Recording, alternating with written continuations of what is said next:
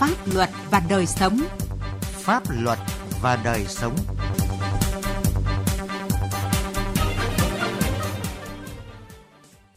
Kính chào quý vị và các bạn. Chương trình Pháp luật và đời sống hôm nay có những nội dung sau.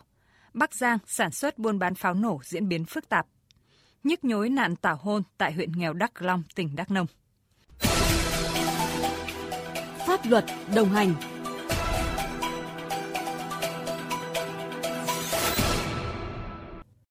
Thưa quý vị và các bạn, mặc dù pháp luật nghiêm cấm, nhưng tình trạng sản xuất, buôn bán, vận chuyển trái phép các loại pháo nổ tại tỉnh Bắc Giang, đặc biệt là thời điểm cuối năm diễn ra khá phức tạp. Trước thực trạng này, Công an tỉnh Bắc Giang đã và đang tăng cường các biện pháp đấu tranh, kịp thời bắt giữ xử lý nghiêm các đối tượng vi phạm. Bài viết Bắc Giang tăng cường phòng chống vi phạm về pháo dịp cuối năm của phóng viên Quang Chính. Mời quý vị và các bạn cùng nghe. Cơ quan Cảnh sát điều tra Công an huyện Lạng Giang, tỉnh Bắc Giang vừa khởi tố bị can Nguyễn Văn Kỳ, trú tại thôn Liên Cơ, xã Đồng Tâm, huyện Yên Thế về tội buôn bán hàng cấm là pháo nổ. Đối tượng này bị bắt quả tang khi đang trên đường vận chuyển trái phép 51,5 kg pháo nổ. Tại cơ quan điều tra, Kỳ khai nhận mua số pháo này của một số đối tượng không quen biết qua mạng xã hội để bán kiếm lời. Tôi cũng thấy việc làm của tôi là sai trái, nên tôi cũng, cũng mong là mọi người đừng có vì hám lợi rồi là vi phạm pháp luật, ảnh hưởng đến xã hội, ảnh hưởng đến mọi người. Trước đó đầu tháng 10, Phòng Cảnh sát Kinh tế Công an tỉnh Bắc Giang phối hợp cùng Công an huyện Việt Yên phát hiện hơn 6,4 tấn pháo nổ tại một cửa hàng ở thôn Vân Cốc 1, xã Vân Trung, huyện Việt Yên. Số pháo này do 4 đối tượng gồm Tạ Hồng Tiến, Ngô Tuấn Anh, Hoàng Văn Đại cùng chú tại tỉnh Lạng Sơn và Hoàng Thị Thanh chú tại huyện Yên Thế cất giấu. Khám xét cửa hàng do thành làm chủ, lực lượng chức năng thấy các thùng có hình ảnh nông sản, nhãn mác in chữ Trung Quốc được xếp thành từng chồng cao. Mỗi thùng trái cây tươi trá hình đó chứa 12 hộp pháo nặng 17 kg. Mở rộng điều tra, cơ quan công an thu giữ hơn 6,4 tấn pháo nổ.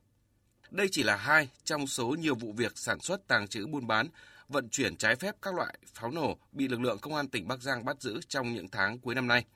Thượng tá Nguyễn Hữu Khánh, Phó trưởng phòng Cảnh sát Kinh tế Công an tỉnh Bắc Giang cho biết, các đối tượng đã lợi dụng chính sách ưu đãi trong nhập khẩu hàng hóa, cất giấu pháo trái phép lẫn vào hàng nông sản để vận chuyển từ Trung Quốc vào Việt Nam qua cửa khẩu chính ngạch. Đối tượng thuê từ bên Trung Quốc làm các cái vỏ hộp hoa quả ngụy trang để đút pháo vào bên trong. Qua hải quan thì lợi dụng cái luồng miễn kiểm, các đối tượng này nhập khẩu trà trộn cùng với hoa quả táo Đấy, mà lực lượng hải quan thì cũng không thể kiểm soát hết được vì đây là những hàng nông thủy sản một ngày rằng nghìn container qua cửa khẩu tôi cho rằng là lực lượng chức năng cũng không thể kiểm soát hết được. Mà đây chỉ qua công tác nghiệp vụ nhưng mà phát hiện ra. Tỉnh Bắc Giang giáp với tỉnh Lạng Sơn nằm trên hành lang kinh tế Nam Ninh, Trung Quốc, Lạng Sơn, Hà Nội. Trên địa bàn có hệ thống giao thông, đường bộ, đường sắt, đường thủy khá thuận lợi, trong đó có tuyến quốc lộ 1A và tuyến đường sắt liên vận quốc tế đi Trung Quốc – Tỉnh Bắc Giang cũng có nhiều người dân thường xuyên sinh sống, làm ăn buôn bán và lái xe đường dài tại các cửa khẩu trên tuyến biên giới Lạng Sơn, Lào Cai. Vì vậy, tình hình buôn bán vận chuyển và sử dụng trái phép các loại pháo ở Bắc Giang diễn ra phức tạp. Theo Thiếu tá Phạm Anh Tuấn, đội trưởng đội cảnh sát kinh tế, công an huyện Lạng Giang, thủ đoạn của các đối tượng ngày càng tinh vi, thường xuyên có sự thay đổi về phương thức, phương tiện, thời gian vận chuyển. Các đối tượng thường lên trên mạng tìm hiểu những thông tin của các đối tượng có nguồn pháo để mua, sau đó là chọn địa điểm giao dịch mua bán. Khi ờ, có điểm hẹn thì các đối tượng đã đến để giao dịch mua bán trong thời gian từ 2 đến 3 phút. Vì vậy để xác định được đối tượng bán cũng như đối tượng mua gặp rất nhiều khó khăn.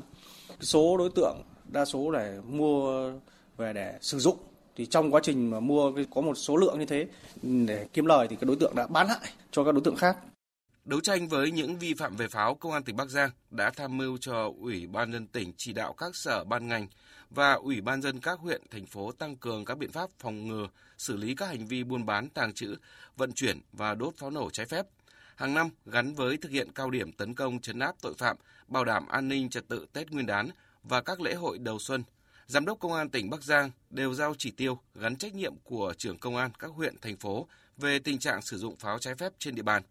Trung tá Lê Việt Hùng, Phó trưởng phòng Cảnh sát Quản lý Hành chính về Trật tự xã hội, Công an tỉnh Bắc Giang cho biết, năm 2022, các đơn vị Công an tỉnh Bắc Giang đã phát hiện bắt giữ hơn 120 vụ, hơn 130 đối tượng vi phạm pháp luật về pháo, thu giữ hơn 8 tấn pháo các loại, tăng cả về số vụ, đối tượng và khối lượng so với năm trước. Phòng Quản lý chính cũng đã tham mưu cho Giám đốc quân tỉnh ban hành văn bản đề nghị các sở ban ngành chỉ đạo các phòng ban chuyên môn cấp huyện, cấp xã vào cuộc, chỉ đạo các cơ quan đoàn thể ký cam kết đối với các ngành và các trường đề nghị con các huyện thành phố ký cam kết các tuyến có những địa bàn phức tạp như lái xe đường dài này, các hộ kinh doanh, các cháu học sinh sinh viên, nhất là hộ kinh doanh ký cam kết 100% trên cái địa bàn toàn tỉnh. Để ngăn chặn có hiệu quả việc sản xuất, buôn bán, tàng trữ, vận chuyển và sử dụng pháo trái phép, cùng với việc tăng cường đấu tranh, bắt giữ các đối tượng vi phạm, Công an tỉnh Bắc Giang đã và đang tích cực tham mưu phối hợp với chính quyền địa phương tuyên truyền để người dân hiểu rõ Nghị định số 137-2020 của Chính phủ về quản lý sử dụng pháo. Theo đó, chỉ cho phép cơ quan tổ chức doanh nghiệp cá nhân có năng lực hành vi dân sự đầy đủ được sử dụng pháo hoa vào dịp lễ, Tết sinh nhật, cưới hỏi, hội nghị, khai trương, ngày kỷ niệm và trong hoạt động văn hóa nghệ thuật. Các loại pháo hoa được sử dụng phải là pháo hoa sản xuất trong nước. Loại pháo này không có tiếng nổ và khi sử dụng phải đăng ký và cam kết đảm bảo an toàn.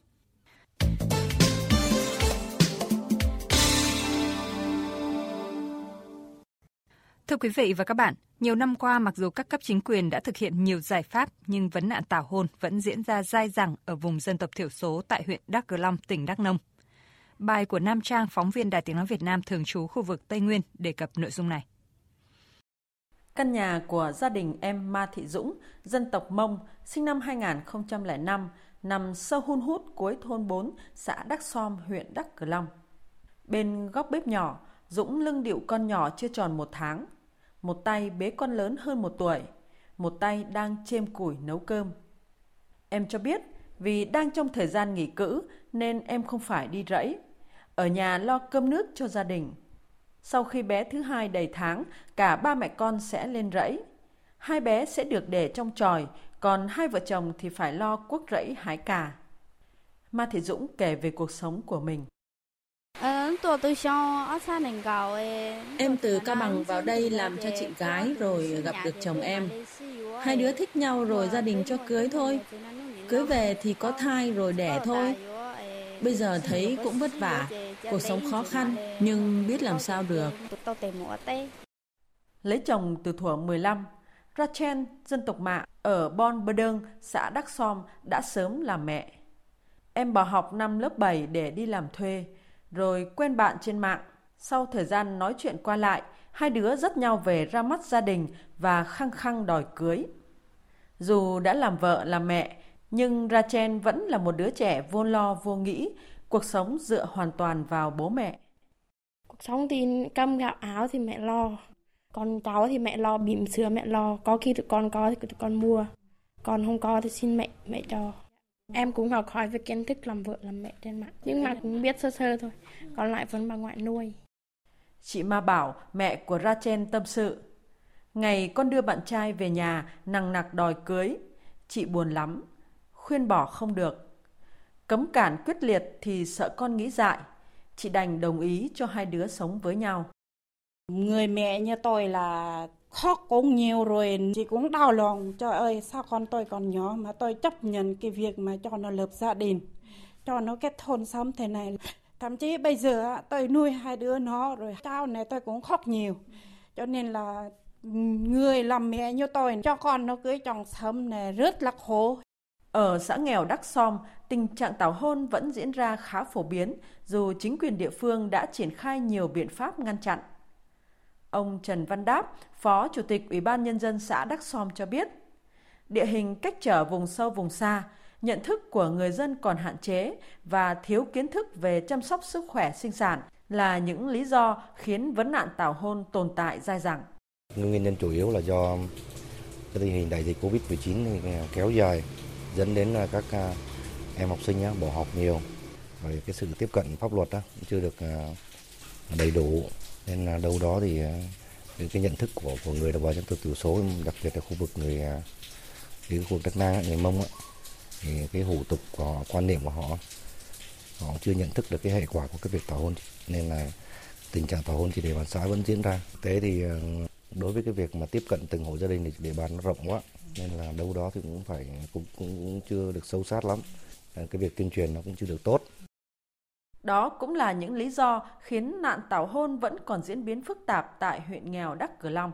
Hầu hết các trường hợp tảo hôn, chính quyền chỉ biết khi chuyện đã rồi. Theo ông Đặng Văn Hướng, trưởng phòng dân tộc huyện Đắk Cờ Long, chỉ riêng 9 tháng của năm 2022, huyện ghi nhận 14 cặp tảo hôn. Đây là số liệu được lấy từ phòng tư pháp Đắk Cờ Long sau khi người dân đến làm giấy khai sinh. Ông Đặng Văn Hướng cho rằng, hiện huyện có 30 dân tộc cùng sinh sống, trong đó có nhiều dân tộc di cư từ phía Bắc vào, sống rải rác ở các vùng sâu, vùng xa, nên rất khó để tiếp cận. Công tác truyền thông tuy được triển khai thường xuyên nhưng hiệu quả mang lại chưa như mong muốn. Để khắc phục tình trạng này, cần sự phối hợp các ban ngành đoàn thể đổi mới hình thức tuyên truyền, nâng cao nhận thức của người dân. À, để mà giảm thiểu cái vấn đề là tạo hôn hôn nhân cần huyết thống thì chúng tôi xây dựng các cái chương trình kế hoạch để cụ thể hóa quyết định 498 của chính phủ trong cái thực hiện cái tạo hôn hôn nhân cần huyết thống trong vùng đồng bào dân tộc thiểu số đẩy mạnh cái tuyên truyền giáo dục hôn nhân gia đình à, và đổi mới cách tuyên truyền phù hợp với các dân tộc cái thứ ba là nâng cao hiệu lực quản lý của nhà nước thực hiện nghiêm pháp luật về hôn nhân gia đình à, và các biện pháp à, là ngăn ngừa cái tảo hôn hôn nhân cần huyết thống trong cái à, vùng đồng bào dân tộc thiểu số của huyện Đắk Long. Nạn tảo hôn vẫn luôn là bài toán khó của các huyện nghèo có đông người dân tộc thiểu số như Đắk Cờ Long, tỉnh Đắk Nông. Muốn giảm thiểu, tiến đến xóa bỏ tình trạng này không phải chuyện một sớm một chiều, cũng không thể chỉ đẩy mạnh công tác tuyên truyền, mà còn phải tạo sinh kế, tạo việc làm, hỗ trợ sản xuất, giáo dục giới tính, nhất là với trẻ vị thành niên. Điều này đòi hỏi sự nỗ lực, quyết tâm của cả hệ thống chính trị và toàn xã hội với nhiều giải pháp đồng bộ. Chương trình Pháp luật và đời sống hôm nay xin dừng tại đây. Chương trình do biên tập viên Quang Chính biên soạn. Xin chào và hẹn gặp lại quý vị trong các chương trình sau. Theo quy định luật người cao tuổi thì người cao tuổi là công dân Việt Nam từ đủ 60 tuổi trở lên. Theo quy định pháp luật trợ giúp pháp lý, người cao tuổi thuộc diện được trợ giúp pháp lý bao gồm người cao tuổi thuộc hộ cận nghèo hoặc là người đang hưởng trợ cấp xã hội hàng tháng.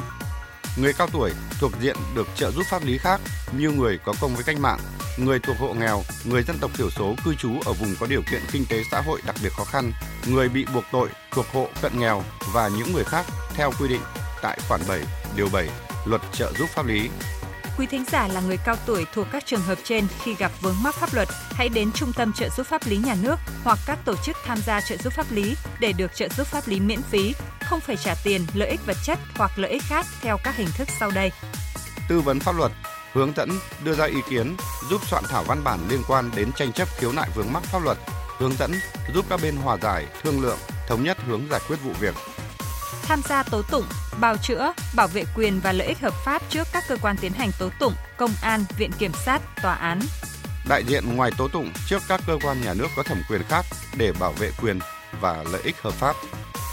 Quý thính giả có thể tìm địa chỉ liên hệ và số điện thoại của Trung tâm trợ giúp pháp lý nhà nước và các tổ chức tham gia trợ giúp pháp lý theo cách sau đây.